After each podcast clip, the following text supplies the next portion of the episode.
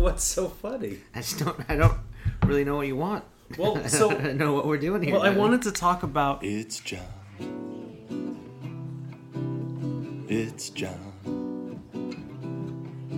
Gluten is not your problem. Conversations with culinary chameleon, modern day Renaissance man, and my friend Walter Schmidt. Join us for insights, musings, and rants on food culture, life, the universe, and more. Please enjoy.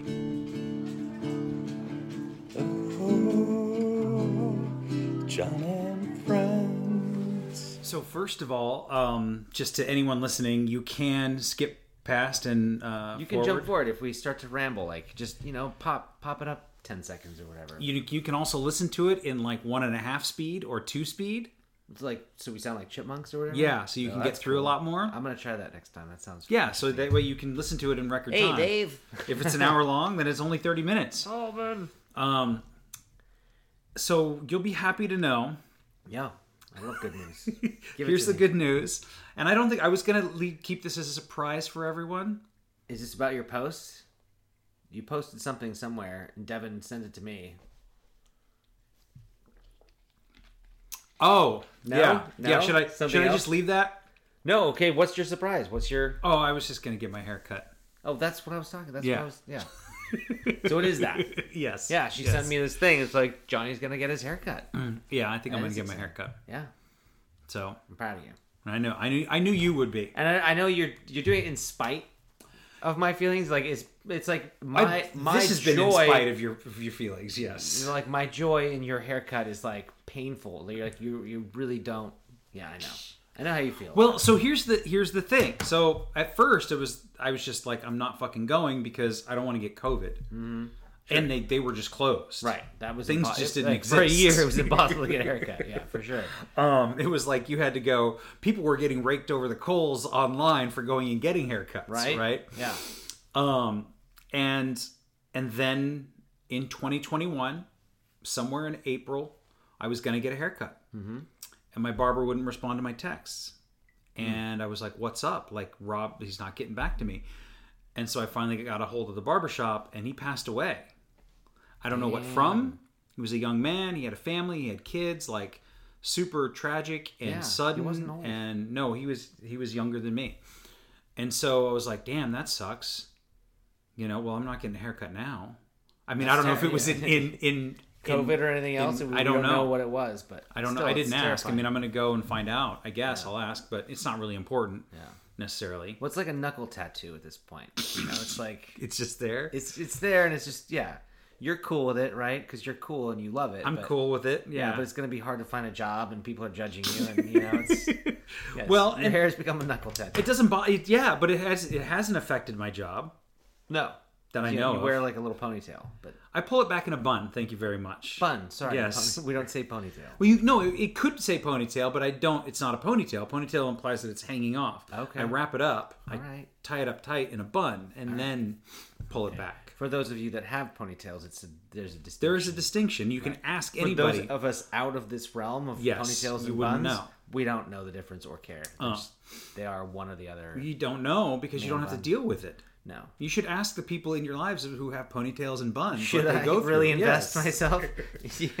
Um, you won't invest in any time in editing, but no, I won't. we're We were gonna- just yeah, we were just saying rambling on. right Um, because we're not going to edit this. You're no, going to have to sit. and through a lot of po- podcasts, if you listen, they will edit out every um, every ah, every pause. This just sounds like a bombarded. Like you want, like if you're listening to a conversation, there's natural cadence and Mm-hmm. pauses, and you know these spaces and for your brain to soak in the energy. Like you don't, la la la. Just do that. Right. I don't know. Um, Nobody talks like that. No, but you can you can fast forward. So I'm gonna get a haircut. I guess whenever this is out, I won't have gotten it yet. But so, but it was funny is that whenever I mention this to somebody, you're the exception because I won't have gotten it yet. So you're speaking because by the time this is This released on Sunday, you still will not have gotten. correct. What a weird little.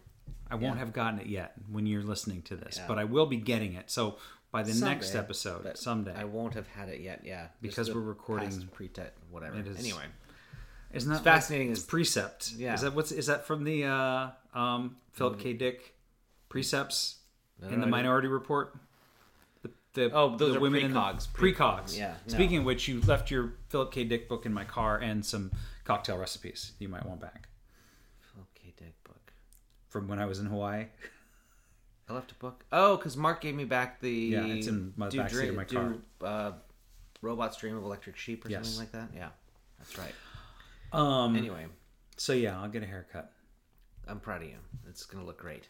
the only thing is what's interesting is you are the exception um, in that i've told both men and women Mm-hmm. like whenever i put it out there online And they're like, "Oh no, don't do." it." the women tell me to uh, tell me to do it Mm-hmm.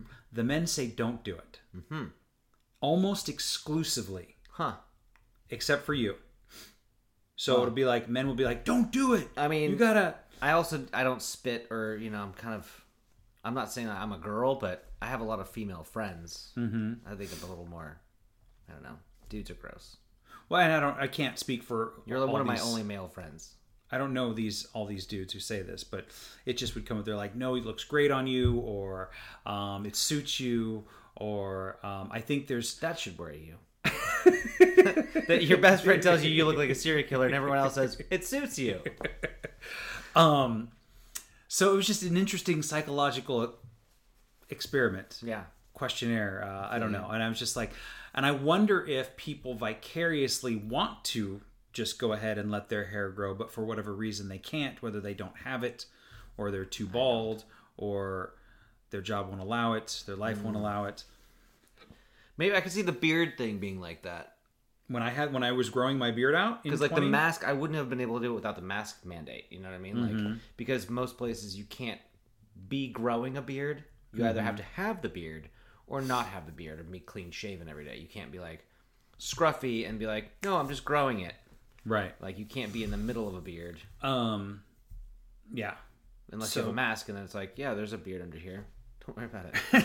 well that was the thing is that uh, also I wasn't working because of one of the lockdowns or the shutdowns or whatever and then also because of the mask I was like fuck it I'm not I'm not growing I'm not shaving at all I- Yeah. like you probably trim this at some point I do. I was I We don't talked about you that remember me but I had it like thing. Remember the yeah I Yeah. had it out to here That's bushy. And people guys were like that's great you should keep it and I was like I think I'm going to shave it and they're like no it looks awesome and so Is there some uh, I'm just I don't know what the psychology is. homosexual tendencies, like uh, this borderline man love? You I don't know? know. I'm not. I'm not saying you know that they're all closet, but you know this idea that you know was it the Kinsey scale or whatever? There's like Mm-hmm. like nobody's totally straight and nobody's totally gay. So Sure. I mean, I don't know. Manly men around here is just Want they got to see more trucks manly men? and there's yeah they're just like Well, yeah well, you look really good in a beard man like uh, I don't mean, know. I'm not gay or nothing but I don't know. I mean, pretty- you look pretty awesome. there could be something to it. I just think that there's like this vicarious element to it that people truck. are like they feel that they have to shave, they have to Mm. get a haircut. It is required, and when somebody doesn't, it feels it was very freeing in some ways. Yeah, I miss my face. I mean, I only have a beard because my girlfriend So shave likes it. Oh well, there there Well, you go. she likes it, yeah. So it's, and I don't really care now that it's it's grown out and it's not itchy anymore. right. Like my face is, was it the difference Mm-hmm. potentiation or potential or whatever? The brain isn't recognizing it anymore as a nuisance. Does that That's good. does, Yeah. does, does that word salad mean anything to you? No, yeah, that's. I mean, Like your brain is designed to You're tune to things out. Like you don't feel your clothes all the time. you don't see you your would- nose, right? You would, even yeah. though you're looking at it right yeah, now. yeah, the perception of yeah, As we both squint e- each right. eye. Check check Um, which one. So yeah, it was just interesting to me, and I grew my hair out for as long as I wanted to, and I'm getting it cut when I want to, and you know, like whatever. Yeah. And it just is time, and I've spent a lot of money on conditioner. I mean, I've that what it recently- well, I started going to the dollar store because I didn't want to spend fucking nine dollars on Well, you Dove. don't need no. I feel like conditioners. You know. when you have hair like this, let me just tell you again. Oh wow! Please finish this up. Wrap that statement. In a Listen, little bow. you, you ladies when you have know hair like this, you don't just buy a four dollar. you can't just get the two for one, buddy. But I've actually heard from like uh, friends of mine that have gone to like a esthetician school or Mm-hmm. hair school. They that like Suave is one of the better ones. Like they have Mm-hmm. fewer chemicals that are bad. Like a lot of them have um, floor wax chemicals and like really messed up things. But Suave is inexpensive and you know quite good for you. So I started getting White Rain, which is another cheap one, mm-hmm. because I'm using a lot of it because it gets tangled, Yeah. and you have to like condition it to get the tangles out. Johnny Snarls. He sneaks in. You night. can't just get the two for one. You can't just get the body wash. I used to just use bar soap when I had hair like yours. Yeah. like that's it. Just I didn't have shampoo Well, I. I just use shampoo. I mean, No. that's I don't have bar soap. I just have just shampoo. That And you does, shampoo That everything? does everything. Yes. yeah. I shampoo all of the hair. I wonder if you could just use dish soap. I mean, you probably could. I feel like it's it's harsher. Like it, it's Right. designed. The pH like it has more acidity, or maybe the Abrasive? alkaline. I don't know. Well, yeah, it- Cut through oil. yeah. Yeah. I mean, you want some oil left on your body. You don't want to be Yeah. Um, too dry, dried out. Are we rambling again? Should we get into my amazing? Well, yes, Yeah? I do want to Or get you into your amazing something? story. Um, no, uh, I do. I do want to get into your story Wanna here. wrap up your I story. I just want to finish finish talking about my hair. I'm just, I'm, I have a phobia now because I listened to our last one and it was just. you need to stop worrying about. You are not the judge of this. I was listening and I was just like, oh my god, we were just talking about Uh-huh. This is not- people for like 20 minutes and it was just, it was painful. So you want to you want to stay focused. I understand. So yes, I'm getting a haircut. I just thought everybody should know. Um, I will announce it to the world. the, the rising cost of conditioner, supply Well, no, chain I did- issues, well, yes. COVID, and Um, all of the above. Well, I was getting like nine dollar conditioner at first Jesus Christ! because it's really good. All right, there, princess. but I couldn't afford it anymore, so I started going to the dollar store, Nobody good. And which also you can get you can get sardines for cheap there. It's worse than a cocaine habit. it is. So I was getting cheap sardines, and then they had some non-GMO tofu at the Oh, dollar store. Thank God, at the dollar store. So I was getting some dollar store tofu and sardines. Fuck, man. Um, it's a strange life. What do you want me to say? Yeah, it's spiraling out of control. It seems like There's some good stuff at the dollar store. there is. I like There going there now. Good things. Did I tell you I want to do a um? It's a weird place. Everything is sticky. It smells weird. Well, I want to do a photo shoot or a photo um, project and go to all the dollar stores around the country and take pictures of the different items. review. A You do review. do- the dollar review. I would love to do like a YouTube channel dollar store review. I think you're gonna have to fund it yourself, and then like get reimbursed somehow. Like once you do it and you get your 10 million viewer followers, then you get advertised Then- on. So it has to be Yeah, you're gonna have. Nobody's gonna front you this a passion project. No, I'm telling you, I think people would watch. I think there's there's a fascination with this stuff. I think well, I mean, what was his name? The- rapper from Seattle that did that song. Macklemore about the thrift store. Yeah. Yeah, Got Dollar $20 in my pocket, looking for a come up. This is fucking awesome. exactly. I love it. It's a great. Um, so So pivoting over, Buttons I was thinking about what you said, your your big news, um, and I was also thinking about where I had heard of this person first was from the movie Swingers. yeah, fuck yeah. When we were- Um, that's back when we were wearing our salad days.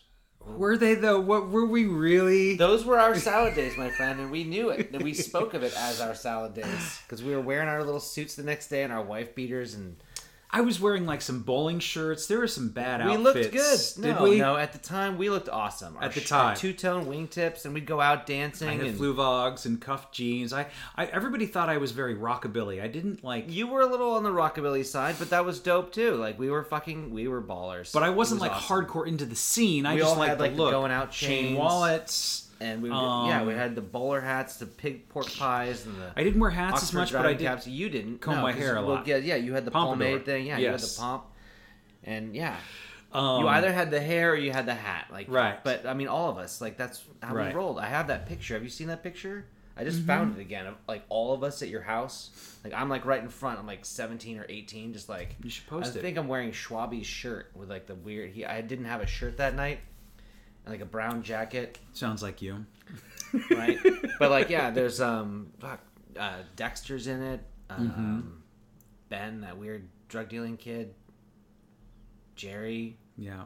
Coda, everybody, everybody's in that picture. Lucky's in the back. And God bless those weird drug dealing kids. Every every every crew needed one. and That um, weird skinny, you know, like the ponytail. Yes. Um, but so Swingers, the movie Swingers. Yeah.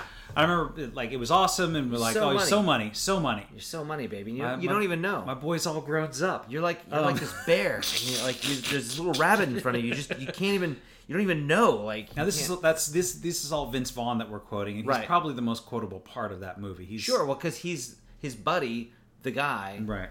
uh, who's like the star of the movie, really, um, was more of an introvert, so Mm-hmm. Yeah, he didn't Mikey. really talk. Right. Yeah, he wasn't really. Um, and so this is this is where we we we all discovered Jon Favreau. The world discovered Yeah. Jon Favreau, who went on to direct Iron Man and fucking The Mandalorian. he breathed life back into the Star Wars franchise. Star Wars, which I haven't seen, but I've heard is actually really good. It's fucking awesome. It's really well written, and fuck Disney for sticking its giant Mickey Mouse dick into Star Wars and trying to kill it, and rape it to death. But Jon Favreau has single-handedly breathed life back into the franchise. I feel. Um, he did a movie called Chef. If you haven't seen it, I've seen it. and it's a little sentimental, but it's very good. Is it a little sentimental? I thought it was dope as fuck. Like it was. It was pretty true to like I re- okay, maybe I, I mean I struggles of- remember. like dealing with reviewers and like all the asshole shit and like you know the hours that it takes and the the toll that the job takes on your family. Like he's you know, Yeah. trying to keep his family together and deal with his wife and son and all this stuff. And It's been a while since I've seen it, but I, I I'm not saying I didn't enjoy it. I did. I just was trying to be honest about my assessment of That's the movie, fair. and I just felt like maybe it was a little sentimental, but maybe I would watch it now and be like, it's perfect. But I remember loving it. well, there's no such thing as perfect, is there? Goodfellas is probably the perfect movie. Every Interesting that single you say scene. that. Did you know that it has a sequel? No, Yeah. My No, it Blue doesn't. Heaven. That's and you're not wrong. I've Dude, heard. My I've- My Heaven is Yes. technically a sequel to that, which is so weird because Rick Moranis. it was supposed to be. It was going to be a serious one, right? right and then Yeah. and then uh martin steve, Steve martin, Martin? came along was just like no this is gonna be hilarious i'm, I'm gonna his just take on it on the character From Martin Scorsese to Steve Martin. yeah Um, martin and martin And, but so Favreau did that movie Chef, which I really liked. He's got another one on. He's got a show on Netflix where he does food stuff. right Right. it's kind of like yeah it's, it's like they made the movie and now there's a sh- tv show and the, a lot of the guys from the movie are in it like Mm-hmm. the chefs and stuff are in the tv show and and I was on Instagram when Jon Favreau started his Instagram page, and I remember because Jon Favreau you were on followed ground me. floor of his instagram Well, no, not. I mean, yeah, I wasn't. But whenever he came Look online, you. I just remember that he followed me on Instagram for some reason. I was like, "What the fuck?" I was like, "Is this real? Is this legit?" his assistant accidentally clicked on you So they, yeah, basically, because later, not like that day or something, but at He's some point, it was un- he had unfollowed me. yeah Um, so I was part of the uh, aftermath of whoever had to clean up his Instagram page. he might have done it at first, I he think. fired his assistant the new assistant Right. was like what the who the fuck is this guy basically. But I just remember being excited. I was like, "Ooh, Jon Favreau's following fuck me." yeah You know, he's got several hundred thousands of followers, and you know, he's a big foodie guy, and Well, yeah, I mean, um, he's a celebrity, yeah, he's a celebrity. right? He's a big Hollywood, Which is why I mean, director. so so the reason we're talking about him is Mm-hmm. he came to eat at my restaurant, but it was a it was a you know it was a private wedding event, and he was a guest at this wedding, and I didn't approach him. Nobody approached him. It wasn't like, oh my god, like there's no because like I said, he's a celebrity, and I feel like for for everyone, it's not just celebrities. Your job is is part of your life, right? Like if you go to a bar and somebody's like, "Oh, nice to meet you. What do you do?" "I'm a lawyer." "Oh, you're a lawyer." I have a question for you. If I had a blah blah blah, mm-hmm. you know, my neighbor's building a fence, or my grandmother has Right. a, a contractor. It's like you know, whatever it is. Or oh, you're a chef. Well, what would you say about? And they start asking you questions about your profession, and it's like, cool. So now I have to work. You know, like you're at a bar, it's your day off, or wherever it is, or I'm at a party and I'm meeting you at a cocktail party, and you're like, oh, you're a you're a bartender. Well, do you have any good recipes, or what do you think of this drink, or what's your favorite drink, or what do you like to make? And it's just like cool. Like I came to this cocktail party really hoping to talk about what I do for a living. And it's think- kind of annoying. And celebrities, Right. It's his day off. You know what I mean? Like he does what he's doing, I think but his fame's a little bit different than your job. I don't. I don't. I disagree because it's because it is his job. It's like my girlfriend works from home, right? She's like she has a mm-hmm. computer job. She works for this tech company, mm-hmm. and so well, that's great. She doesn't have to like go to the office. She doesn't have like all these hours. But that also means that like at ten o'clock at night on a Sunday, she'll get a text about a party coming up in a month. Like, hey, this font doesn't work, or they cancel this thing, and she has to go to work. You know what I mean? So that kind of sucks that she has to work on off hours, and that's some jobs, and that's like celebrity. Like, but they still should have their own human private time. Like he's with friends and family at this little event. Sure. And and it- you know, like what? Yeah, if he's going out, he's gonna go to the grocery store. He could probably he could just send an assistant. He has people in his life that can just do that. So he knows if he's gonna go jean shopping, there's gonna be somebody who's gonna be like, "Oh my god, Mr. Favreau, I'm a huge fan. Like, can we get a picture?" And that's kind of his job too. Like, as part of his brand, you know, it's like to sell his movies, to sell all of his things. Like, that's just kind of part of it. You don't think you don't You think sign there's up any, for that. You don't think there's any part of him that But there's got to be, enjoys of course, being approached of and course, yes. adored and Absolutely, appreciated. Sure, and and like everyone's ego, like when I go to a cocktail party, and they're like, "Oh my gosh, you're a bartender." Yeah, a little part of me kind of enjoys talking to them. I don't go, "Oh my god, it's talking about this fucking Mm-hmm. But cocktail again."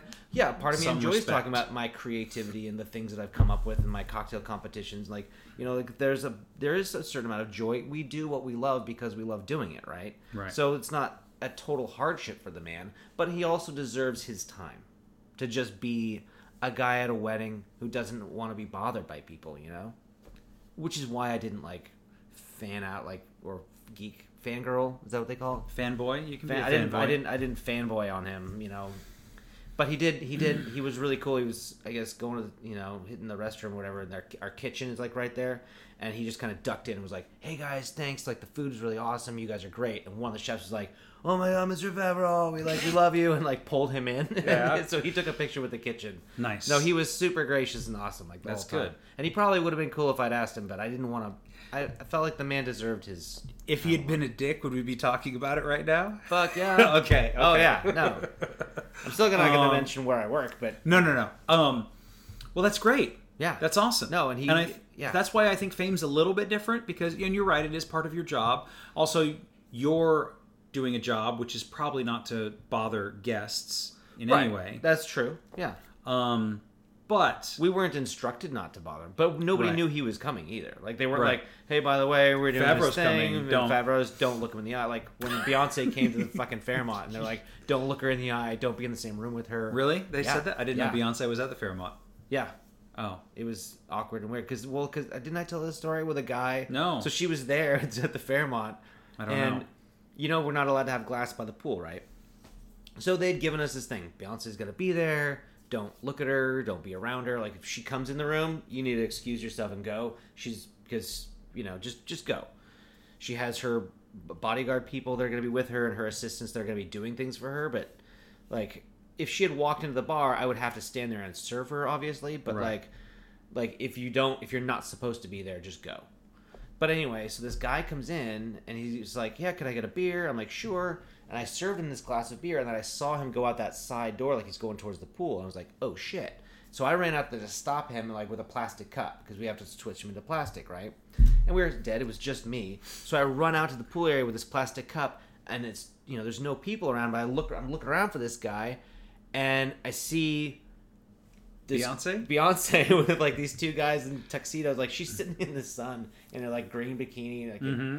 oh my god, she was gorgeous. But then these two guys in suits, like black suits next to her. These poor guys. Bodyguard? yeah, Yeah. standing in the sun. Like, come on, buy them a seersucker suit. You know, like Beyonce. If you're listening to this podcast for whatever reason, get your fucking hitmen or what do you call it? bodyguards. Bodyguards. I'm sure they get paid very well to stand in the sun. Sure, but You don't think she they could be? but she could be cool about it.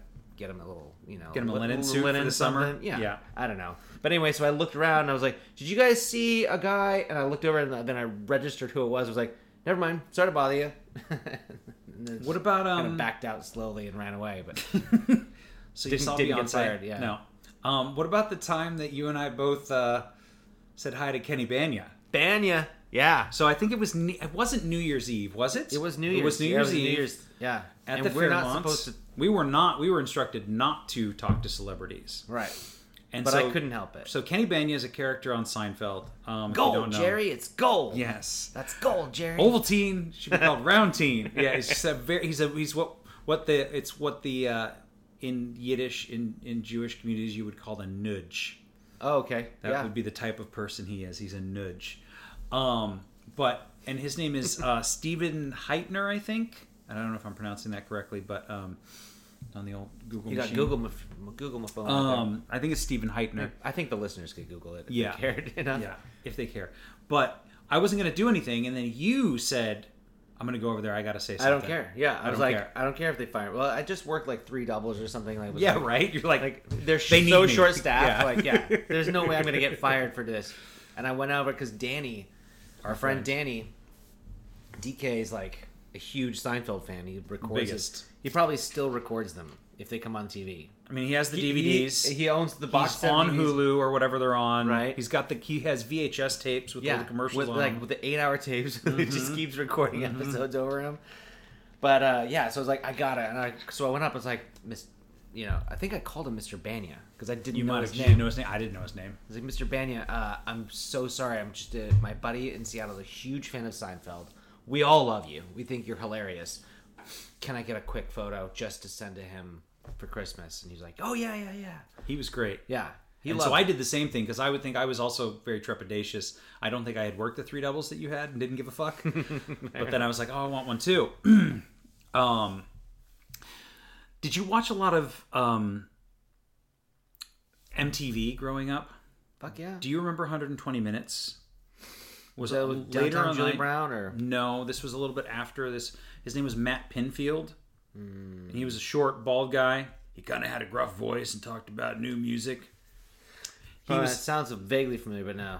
he was he was at the Fairmont Oh yeah. one time, and I I was like, I have to talk to you, and I told him, and I was like, man, you were the reason I listened to so much cool music back then. I mean, that was the only way to get it. That was there was Yeah, no MTV was. there's no there was no internet, and so like if you were watching 120 minutes, that's where all the cool shit was. Mm-hmm. And um, you know, as MTV came out, like it just played on our. he TV. gave me his phone number. I still have his phone number. What? He had a little too much wine with him and his girlfriend, as people often do. Whatever. You still have it? yeah, I still have it.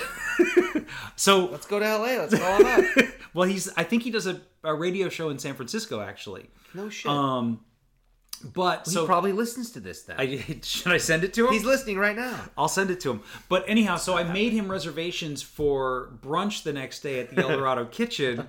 And he never showed up. But no, he never showed up. Like I texted him. he didn't remember I don't know what happened. Maybe he got too drunk and didn't know. Maybe they had to leave early. Maybe he was just like, I don't, I don't. Yeah, maybe he's, like Drunk enough to give you his personal phone number. He was probably too drunk to show up for brunch the next morning. So I mean, I didn't offense, feel love no. I didn't feel hurt. I was just like, at first I was like, dude, Matt Pinfield gave me his fucking phone number. And then the next day when he didn't show up for brunch after I made the reservation and he never got my text back, I was like, he just whatever. Who was Like- that crazy guy that came out of the Fairmont with like all those? He was like a uh, security guy who gave us Barbara Walters' phone number. That was years ago at the Balmar, and that guy Mm-hmm. had a his name was Phil Collins. Is that right? I think that sounds right. Philip Collins or Yeah. something like that. Is that right or no? I mean, that sounds right, but I don't know. That's why I'm asking. It was really odd that Yeah. he had a name that sounded like Michael somebody Bolton. else's. Phil it was something Collins. like that. But yes, he had, he gave you Bar- Barbara Walters' phone number. yeah, we you never, never called used it, no. no. We we just got scared. we got scared a couple. Well, we we almost did it a couple times. Yeah, I don't think. Do you still I think I, have st- I. Well, I I know I have Matt Pinfield's phone number. Yeah. Um, He's like, yeah, I know. I did security for Barbara Walters. Here's her phone number. You, you should call. You should call her right now. Tell her I told you, or should mess with it. Like he wanted us to crank call fucking Barbara Walters. Yeah, like, I still have that Matt- woman would call a hit out on us. Like, well, no she would probably call the police. right. You know, or yeah, at the very least, something would be some some somebody would be alerted to your presence. Yeah, and I don't. I don't want to get on that list. I'm not. I'm not Yeah, he's got a um. Yeah, I got Man, Matt Pinfield's phone number. It looks like he's got a New York phone number. That makes sense. Two Um, on two. No, I don't want to give.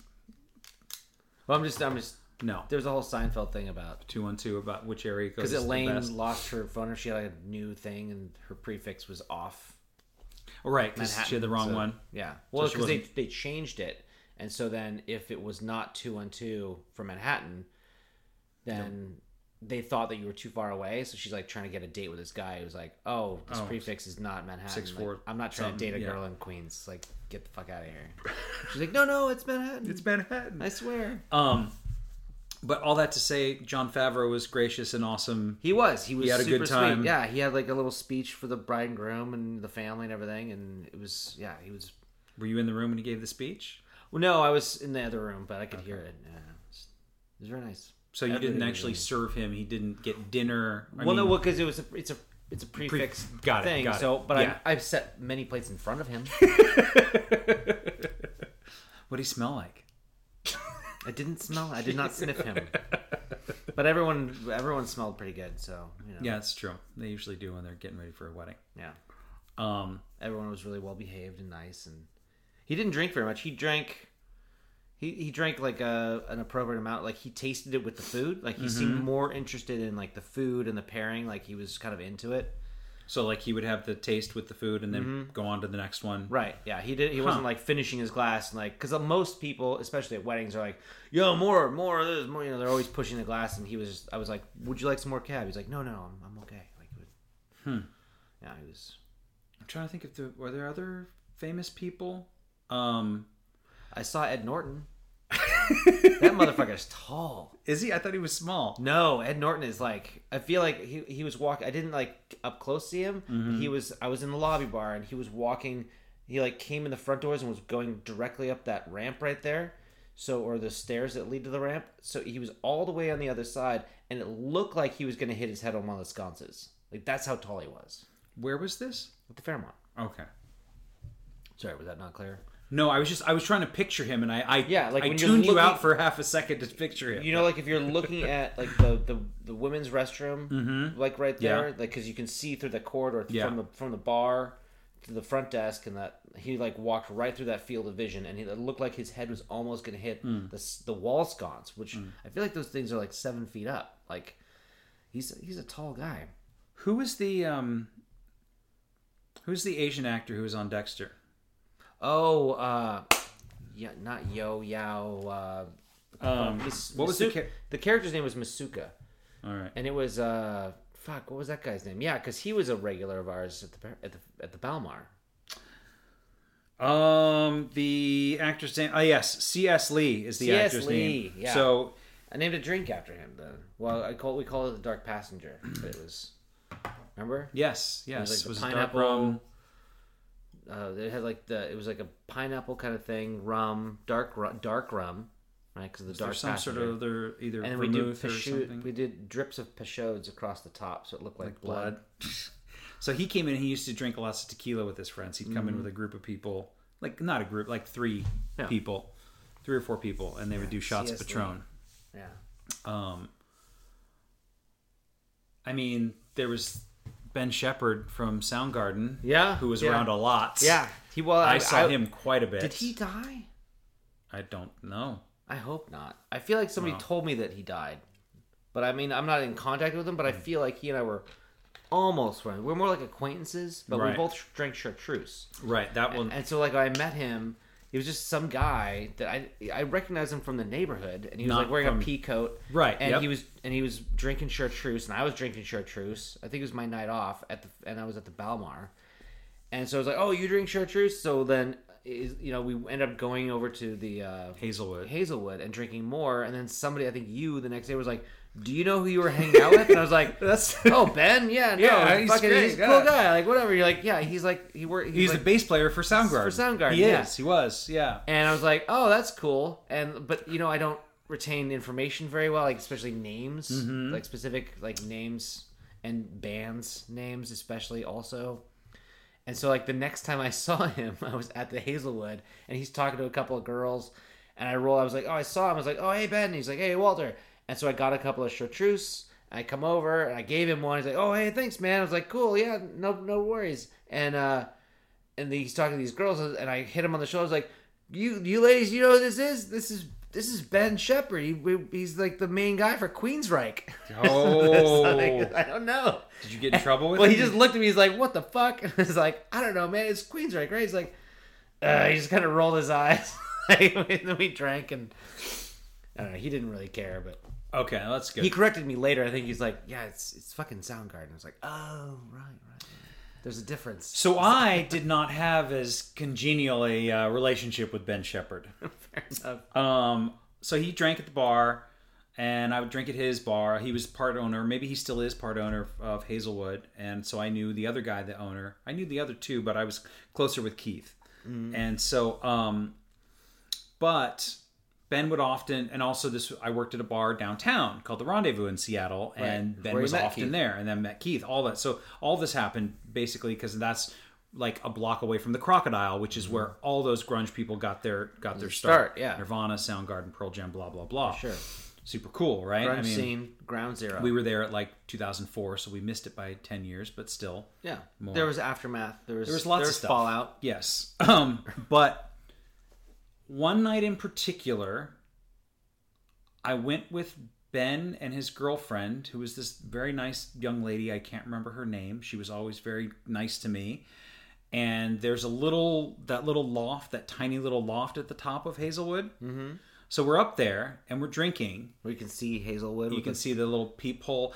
If anybody's listening in Seattle, go check out the peephole in Hazelwood. I don't want to say anything more. You should just go check it out. I won't ruin the Yeah, don't ruin the surprise. It's a cool little Um, peephole. Though. It's a cool little peephole.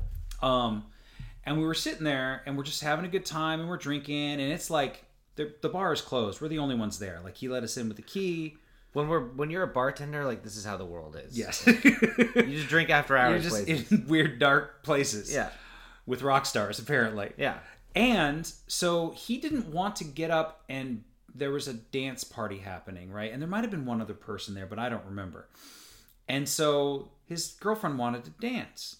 And so I kind of just got up and started dancing. Not like I didn't take her in my arms. It was not a mm-hmm. slow dance You're just kind of We're just kinda doing the Carlton. as I remember it. Now, again, this was 15 years ago and Right. anything could have happened. I mean, I love you, but I wouldn't. I would never throw the word smooth at you like to describe you. So I'm, fair enough. I really don't feel like you were threatening right? I in didn't anyway. Like I didn't think so. I wouldn't be worried, but So but I- you're a dude. I made my way home whenever the next day or two, and I was the the young lady that I was seeing at the time. So this was 2006 because mm-hmm. I was that was with. Stephanie. So, you're okay. So I remember that. Yeah, okay. So it's Oh, had I to like have been Stephanie. 2006. So She we're walking down the street um, on Ballard and Market, Market and Market and Ballard, Did right? he egg you? he didn't egg me. he drove by. but I remember him coming up to me, and he's a very tall man. Yeah. He's like six five. He's very big. He wears a black trench coat. Yes, Okay. I'm still talking about Ben Shepherd. He's got that. He looks. He's like fucking Darth Vader. You know, It's a pea coat. It wasn't right a trench coat. or yeah. pea coat. Um, and he's like, "Don't you ever fucking dance with my girl again like that? That was out of line." That was fucking not cool. I don't think he directly threatened me, but there were some strong words had Sure. Wow. then it was like afternoons and i just said ben i'm terribly sorry like if i was untoward in any way he's like just don't fucking do that and he was very upset and i that was kind of i think you know we probably made up after that or you know because we were always well, you were still his bartender too. Like you still had to come to the Balmar and get a get drink. the char- chartreuse Yeah. right so um, but i just him. remember this intense moment of like Man, saying that's too bad. I'm sorry. I never Well, knew about that. i mean i don't know Fuck you, Ben. Fuck. Stay off my boy. so i don't know I got your back, Johnny. thank you i appreciate that I'll I- cut a bitch. like i said it was 20 years ago. Almost. It was like 26 years ago. No it was like 16 years ago. Yeah. so i'm not like too broken up about it and i'm sure i wish ben well and i hope he's doing all right and you know. Yeah, he's a hell of a guy. yeah. Um but uh I always enjoyed who who else? Who are there any other famous um famous people. I met Bill Nye, the science guy. oh yeah that's right. On the on Did the I tell this story you have told this story but please go ahead Yeah, do it again. Mm-hmm. So, so I was walking I, what, to school, around school when I was back in culinary school. I was like 17, 18 years old, and so walking down the street and I see this gorgeous woman at the, and I'm like, she comes around the corner, and you know, as you know, it's kind of weird, but as a guy, like you see this gorgeous woman in this dress, you're like, Mm-hmm. I'm glad I'm on the right side of the street. You know, like I get to walk past her. Like I might get to smell her perfume. I don't speak to people like that, but you know, like a cat calling or any of that. But I'm just mm-hmm. like, cool. Like I'm not across the street seeing like I'm gonna walk right past this girl. But right along with her, coming around the corner, is this guy, and I can see from at the end of the block, he's got this giant polka dotted bow tie and his little jackets. Otherwise, he's you know curly hair. I'm just like, well, that's dope. I gotta, you know, this guy's got he's this crazy goofy bow tie, and he's with this girl. Like that's that's something else. And we get closer and closer and closer, and I realize, oh my god, it's fucking Bill Nye. And I'm you know a big fan of science, the sciences, and Bill Nye. And and again, celebrity, I recognize they have they should have their own time. So I wasn't gonna say anything. I'm just like, and we get closer and closer and we pass each other. I'm like, ah, I can't, I can't let this moment go. Like I may never see him again. I know he was based out of Seattle, so I, I But- you know, but I just pulled out one of my textbooks, and it was like a, it was a food lover's guide, I think. And I ran up and I was like, Mr. Nye, I'm so sorry to bother you. I can see you're on a date, but can I have your autograph? And he was just like, Ugh. he was so bothered. Like he was like so annoyed by my presence, and like all I had was this culinary textbook. I'm like, I'm just a huge fan of yours. And he's, he wrote, he just kind of scribbled, and it looked like snoozog. but apparently, I think it, I feel like I transliterated it. I think it says science rules. I think that's what he was kind of going for. Right. But he just in really sloppy shorthand. Bill Nye. so he signed it for me, which is really nice of him. But Yeah. yeah, his girl, maybe his wife, whoever he was with at the time, was gorgeous. I don't know. Maybe it was a. Maybe he was cheating on his wife. I don't know. maybe that's why he didn't want to like you know Be seen? be seen, or Well, whatever. I think if you're a celebrity and you're cheating on your wife, that you should not be in public like or just that. walking up the street. No. Yeah, get out of You a limo. Like in- a, get- yeah. get in a cab. Get in a cab, meet somewhere, Yeah. secluded, privately. Whoever she was, she was a knockout, and he was a hero of mine. It was total dick. So Yeah. I remember being disenchanted when I met Ween for the first time. you met Ween. Yeah. I met Garbage. You remember that night? Yes. No. I snuck behind. Oh. It was one of those concerts. It was like Sasquatch or something. It was Mm-hmm. you, the big guy. Fuck, what was his name? Mark. Like Bumbershoot? I don't Was know. it big guy. Bumbershoot? I don't know. Big guy. well, the the guy who was a next door neighbor and made absinthe. Big Dave. Dave, Big Dave, and Jen. Yes. Yes. And we were hanging out with him and Yes. Danny, and we smoked a bunch of weed. And I got so crossfaded, I was like, I need to go for a walk. I, I was like, he kept rolling more joints or something. He's like, Do you want to hit this? I'm like, No, dude. Like, I can't. I'm gonna go find Mm-hmm. Danny. Is what I told him. And I went down onto the main like soccer field, Mm-hmm. and garbage was playing, and I saw these these high school girls or whatever were trying to get they were had the bouncer's attention like they're the, the, the way to get backstage and they were all talking to him and I had he had a, a umbrella leaning up against the thing next to him that said security on it. And I mm-hmm. just walked behind him and grabbed the umbrella and kept walking. And I walked backstage and I come around the corner and there's like a tent filled with charcuterie and cheese and like all these things and like iced tea and mm-hmm. beverages. So I just picked up a plate and filled it with cheese and meats, and I had my little security umbrella like on my shoulder, and I look over and I see Danny. Danny found his way back there too. He got there? Yeah, security was shit.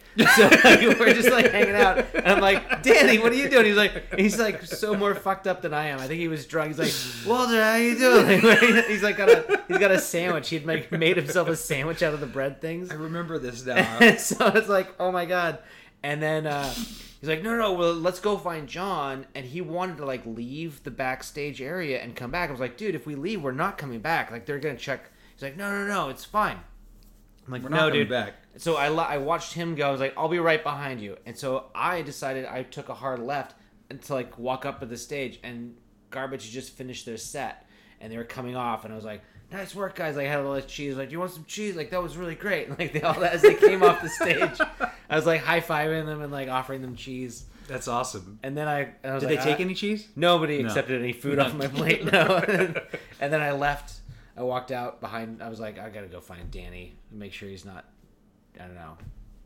In trouble. Like, Right, right. you know, I don't had know where I was at this yeah, point. I don't know where you were at all. What concert I was watching, or because I was, Yeah. because they would have like multiple concerts or- going. Yeah, because yeah, That's Sasquatch downtown is somewhere else, Yeah, right? Sasquatch is like Portland or something. Oh, okay. So yeah, this was that one at the soccer field there. yeah. Well, it's By the music- by the Experience the Music Project. or yes whatever. downtown. Yeah. Which also before it was the EMP Experience Music Project, it was Polyesters, right? That bar, that gay bar, gay dance bar. Well, Or I mean, maybe there was there. something there because they built the EMP.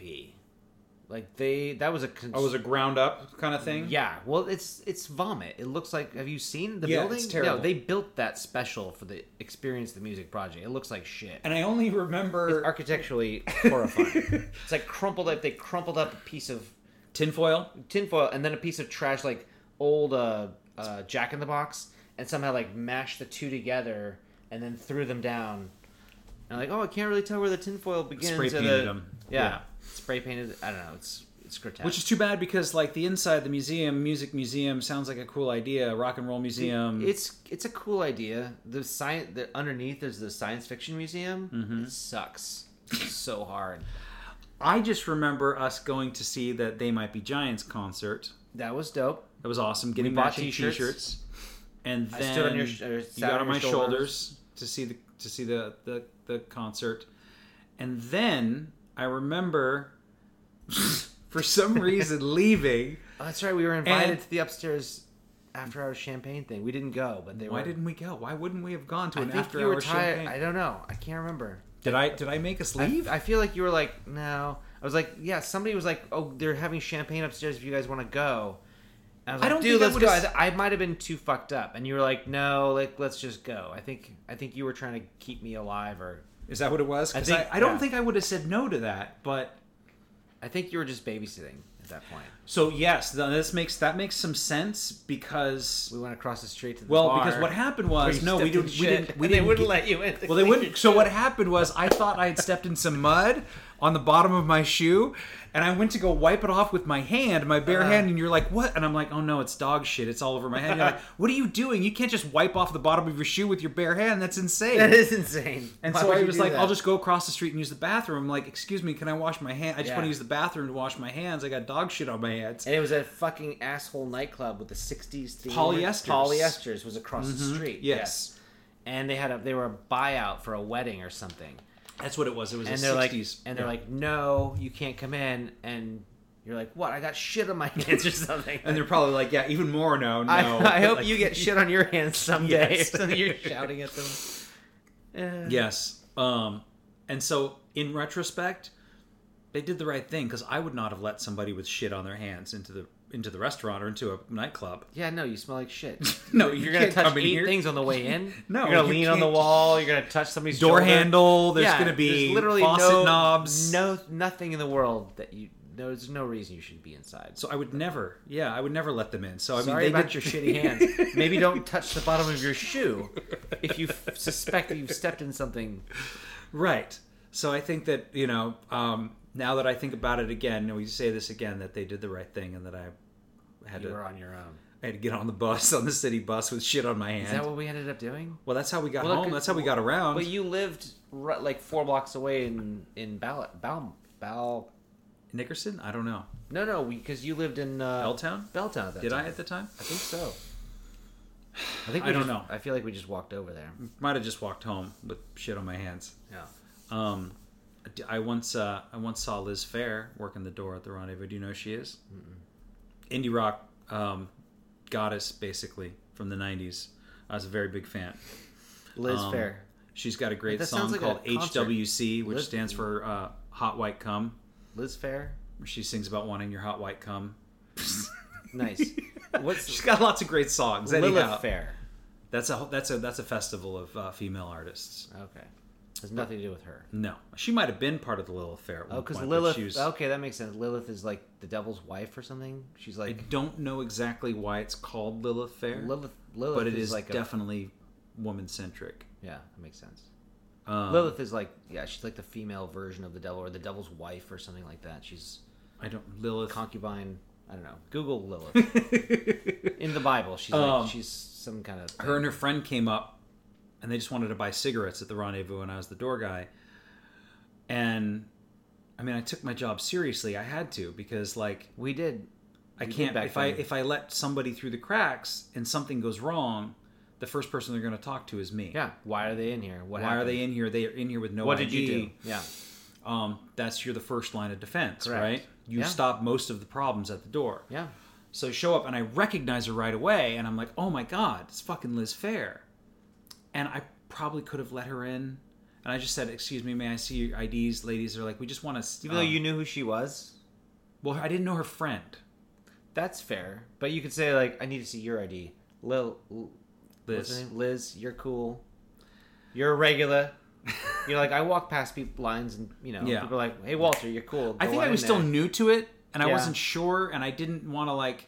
I mean, at the Balmar when I was working the door, I carted old people with walkers. Yeah. like they'd come Well- up and I'm like ID, and they're like, "I don't have ID. I'm clearly 90." I'm like, "Yeah, well, again a reason you can't come in. Like, and it wasn't it wasn't like you can't be old and in here, but like you have to have ID because if you have you're on medications, you're not supposed to be around to alcohol, or if you just you got out of jail, you're not supposed to be in a bar. If you're in violation of whatever, like.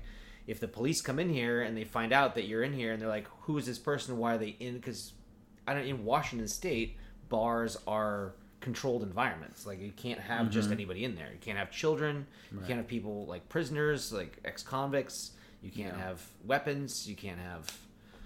Yeah. There's a longer No, she didn't. She didn't want to give me to her ID, or she didn't have it, and so her friend just went, got a pack of cigarettes, and left. They weren't looking to hang out anyway. Yeah. But like, I also was not very, as you said, smooth. Yeah.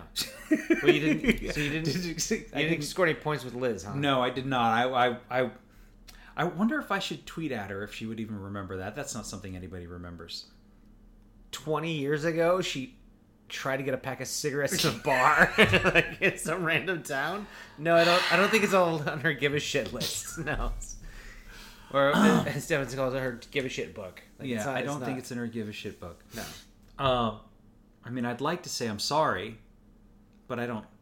If you're out there, If you're out there, Liz Phair, Um, but I mean, whoever I you I are, follow her on John's Twitter. Really sorry, Yeah. didn't let you Couldn't in. remember. when he was a 21 year old punk Yeah. or 22 year old. I was 28. It was Oh, 28. You were 28. Yeah, I was a little bit older. Yeah.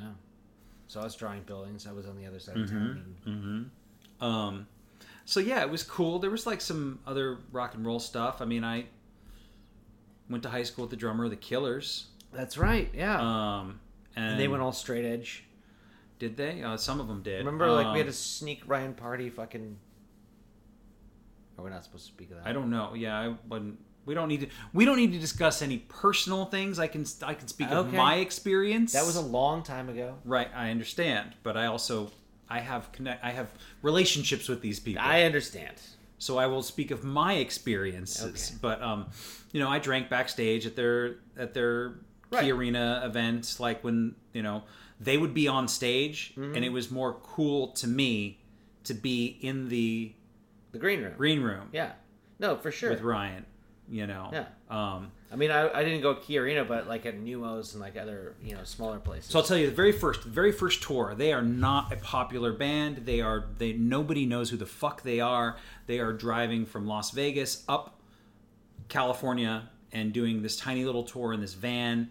Um, this is 2004 probably. the Killers. Ryan is doing the books by hand in notebooks, taking keeping track of monies and dates and all this stuff in notebooks.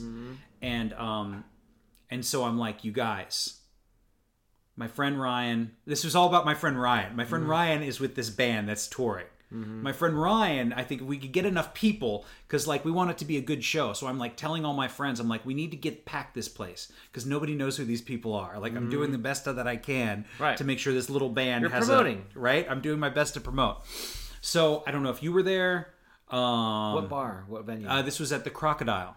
Definitely was there. So Crocodile, you and Danny and any neighbor who would show up and any friend that I had and any person that I worked with, um, Opie was there. And he's he becomes very important in this story very quickly. Um, the crocodile, Fucking hate that guy. um, the crocodile. listening, Opie, you can go fucking hell. It's a very small place. There's not a lot of room. There's the little tiny green room, which is basically like a hall closet where they give you a bowl of chips. At least they did then. I don't know. Maybe, maybe it's different now, but it's not much. So um, the the show hasn't started yet, and so Opie and I, I think I have a bottle of whiskey, or he has a bottle of whiskey, or we're sharing a bottle of whiskey because we're too broke to actually buy drinks. But I think we had like a Bud Light or something. Sure. So we go into the stall together in the men's room to drink whiskey to, because that's not um, suspicious. Yeah. Right. Two pairs of shoes in a stall. You assume So- cocaine. You don't. you assume cocaine, right. sex. If you're a bouncer, you're like, right. ah, they're just doing some blow. I'll leave them alone. If you thought they were drinking, you'd be like, get the fuck out of here. Give me your bottle and get out. Because we sell. Mm-hmm. Well, either booze. way, I mean, I don't know what they what they want or what they don't want. Whatever. Right. Okay. I'm Who just saying. knows? As a bouncer, you Right.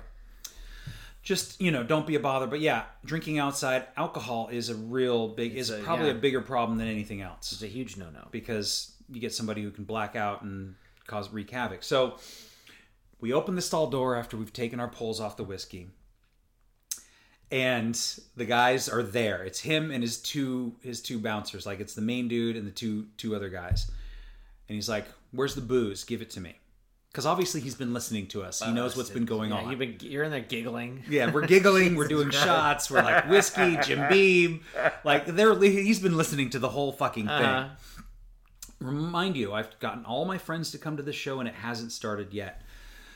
And um, he goes, "Give me the booze." He's like, "There's no." Opie's like, "There's no booze." He's like, "Yeah, there's it. There either is." He's like, "No, we were just making out, man." Like that was his. that was his brilliant, like last ditch effort. Not maybe not brilliant, but Yeah. he's just like Doesn't anything. sound like making out. Yeah, uh, but like whatever. no bullshit. Give it to me.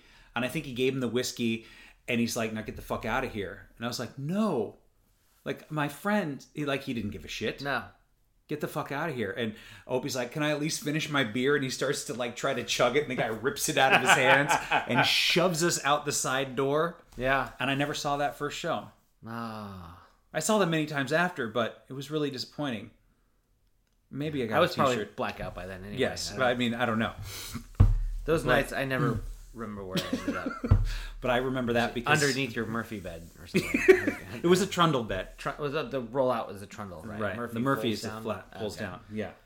Um, is that a difficult thing when you're drawing buildings? Murphy beds? Did you ever come across Murphy beds or trundle beds? I've drawn them. Yeah, no, it's not hard. It's like any other line on a piece of paper. What are you asking me?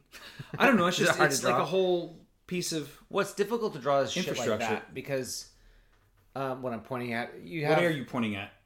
I'm pointing at this. So you have an opening here, right? Mhm. And it's got an archway, Yeah. and the archway has multiple layers. Yeah. So to convey, like, so you see the soffit that kind of buffs out around Mm-hmm. the strut. So you see how it. This is load bearing, kind of coming across, right? yeah. But then it sets out, like it's about four inches deep, and it comes out there. But then it drops down about four inches down or four feet down, and it bumps out another two inches, and that wraps around both sides. So because you're looking at when you're drawing buildings, it's a two dimensional look Right. down or a reflected ceiling plan is like you're basically reverse it and you're looking up, right? Mm-hmm. So everything's kind of backwards because you're looking up at it, but both ways they become dashed lines, right? Because so this is a soffit coming out supporting this, right? And then dashed line is it's a little bit below that. But now if there's something two two feet over, there's another set of dashed lines. So maybe you make them a little bit more dashed, right? So so if it came out again, there'd be like, oh, so now it's going to be dotted lines. Like you have to Triple make, dash or whatever. Right, and, yeah. and so well in, in AutoCAD, like there's these things called line weights. Mm-hmm. So like if it's exterior, it's a heavier line weight. It's like an orange, uh, but in AutoCAD, it's like a thick line, right? And then when it hits a window, it's like a gray and then purple, and it kind of comes in a little bit to show that there's a window there. And these are recognized symbols so that anybody trained in AutoCAD, there's like there's standards. And this is the part of the podcast gets gets super tedious and Right. boring um, the technicalities of drawing a, a house like this you have to show this slope is coming down right and so there's like going to be a little arrow and then you're going to write uh, the gradient the uh, the every for every foot it drops a number of degrees inches or- so it's like so it's 12 by 7 or 12 by 3 or whatever and that's going to tell you the pitch right the Right. interior slope of this little roof right here and then there's a skylight or not a skylight or a regular Hmm. light or light fixtures you know the fire extinguisher the you know the fire alarm so because the trundle and the and the Murphy bed are just flat lines, they're not a big deal. Well, That's- they're because they're inside the wall, so like basically you'd see stairs going up, and it'd just be a dashed. It would just be a dashed line, and what I would do is draw a section. I Right. draw a thick line through it with another symbol saying, "Look at this other page for what this is," and then got it. there'd be like a, a sectional of Got it. of what's going on for the trundle. Yeah. But yeah, so super not complex. As complex as that piece of shit corner. like that corner right there would be It's a nightmare. that would be like six hours of my life trying to trying to explain it because it has to be in a information in a vacuum. Somebody that I've never met has to look at this and be like, "I understand." Someone you will never meet, maybe. Right? Yeah. Yeah. They're gonna have to look at the elevations of that wall, and then these other things, and look back and forth and be like, oh, "Okay, I think I understand what he wants me to build." Hmm. And then they'll build it wrong, and the owner will be like, "What the fuck did you build?" And I'll be like, "Well, it says."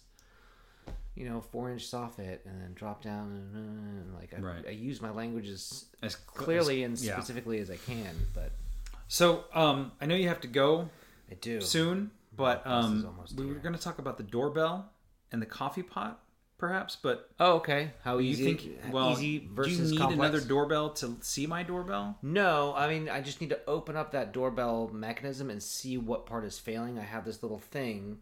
It's like a sur. It's like it tests where um, so which circuits are functioning. like if you put it not. on this end of this can and this end of this can, it'll go 100 percent because the the passage of electricity is going, Going all the way through. But so you just do that on different diodes and things inside of a failing mechanism like that, and it'll be like, oh, this is where it's failing, and then you pull that piece out and you try and find a replacement for it. Either you go to Radio Shack, which doesn't exist anymore, or you go to another piece of equipment. So you can go to like a secondhand store and buy a radio or whatever, and you find a, find another transistor or you know thing that mm-hmm. looks like that, and you pull that one out and you solder the new one in. And then, I mean, that's how I fixed the espresso machine. My my boss, the architectural firm, was like, "We're throwing this espresso machine out." I'm like, "Really? Maybe I could fix it." So I took it home, and then I had an espresso machine because all it was was one little diode that wasn't telling the thing how to get hot enough or whatever it was. Did you like having an espresso machine at home? Loved it because I don't have to brew a whole pot. I just do hmm. like a little americano. I just pull a shot of espresso through this little thing, and then I fill it up with hot water and Yeah. one cup of coffee as a single guy living alone. It's I guess if you're not steaming milk, it's fine, right? I didn't even know how until very recently. you tried to show me several times, and I don't know why I was so. It still feels like a gamble every time I try. I think because I had to do it for a job six hours a day, seven Yeah. hours a day, you learn very quickly what works and what doesn't. Yeah. And when you fail for like six hours straight and then you eventually get it, you're like, oh, I see now. It's a matter of nanometers between And then- the surface right. of the steam. So for me to the- show you three times is Yeah. nothing. and it's I still not. couldn't do it. Yeah. And you're like, it's not working the So way. where I, I work now, like I make a lot of them for the mostly just for the staff, but right. in the morning. I mean, I could show you again. Not. I mean, I guess I couldn't because I don't work there. But um, it's like riding a bike. You just jump in there and make an espresso. yeah, You think I you could. still do it? yeah, I could steam some Yeah. milk. Yeah. I could do it by hand. I could tell you when it was 165 degrees, probably. Wow. I like mine like one, uh, two twelve. Oh, no, wait. That's two- boiling. you no, no, can't drink 212 it. is boiling. No, no, no, no. What is it? One oh. No, it was one. Damn it! Somebody 165 is the warm temp on your oven. That's the somebody at a coffee shop once told me I was like, I like it a little bit cooler so I can drink it fast. And she's like, Oh, order it like this. 180. Oh, speaking of which, we have to go to Tycho's wedding. We do need to talk about this. Probably not here. Yeah, no, we're not Um, going to talk about like no. As soon as we turn off the Okay. mic, I'm just saying we. I just got a text like, But yeah, we'll, talk about this here in a minute. okay. Anyway, Anyway, I think she was the one who was like telling me like, oh, order it like 112 or 115 or 165 or what? well, 165 is fine because that's right when that's kind of about the time where you can touch your hand to it, and it hurts to keep it there for too long, and that's how you know than it's that. hot. Maybe 145 Maybe 145. Yeah, or something like that. Yeah, 145. 145. That's how I like my coffee because I like to ready drink to it eat. fast. Ready to drink. What? Ready to drink. Ready to drink. Yes. Not ready to eat. No. Um, but yeah, Yeah. somebody was impressed that I pulled coffee, and I was like, well, you know, I mean, it's 18 to 24 seconds, right? something like that. I mean, I guess it's a, it's a it's a good skill to have. I don't think it's Like cooking or anything. it's else. one of those things that's I think it's easy to learn and it's harder to master kind of thing. Where I think that a lot of people could do it, but um, but it's also I don't think people want to learn. It's like pouring a beer. It's like working with people who have never bartended and they're you know like you have a tap that everybody uses because there's just it's just the tap that lives where it lives. And you say, hey, you don't have to scoop the foam out with the spoon. You don't have to f- fill it up halfway. Scoop the like if you just tilt it this way and if you pour this and mm-hmm. and nobody will listen to me. Right. and I'm like, here's the easiest way to do this without all of this business. Right. And There are some taps that are just foamy. Well, there's that too. Some- Assholes, but yeah, but yeah. No, because there's no money in pulling coffee. Well, and that's like the other it's thing. Mm-hmm. such a skilled art to do it well, and it's such a shitty tip. Like, Yeah. where's that that bell curve of like, rum and coke. yeah, you me made me a rum and coke. Here's a dollar. You poured me a beer. I'm not going to tip you at all. Oh, you made me a coffee. I'm going to tip you fifty cents. Yeah, Like that's so fucked up. Like, it really is. Um, but yeah, I think more. part of it is that you're seeing people first thing in the morning and they're cranky and they haven't had their coffee yet. When you're seeing somebody at the end of the day and you're pouring them, making them a martini, they are so excited. coffee? They're so Oh, excited oh, to see you, see. right? Like that's the difference. So I think that's part of it. But yeah, it's a really un um, just unjust system. It's an un. Well, I mean, I'm glad that Starbucks has started to unionize around this country. That's exciting. that is great. Good, go unions. Everyone should have a union. Don't let anybody's uh, workplace hear that, but uh, we'll talk about. we'll do the union organization off the mic too.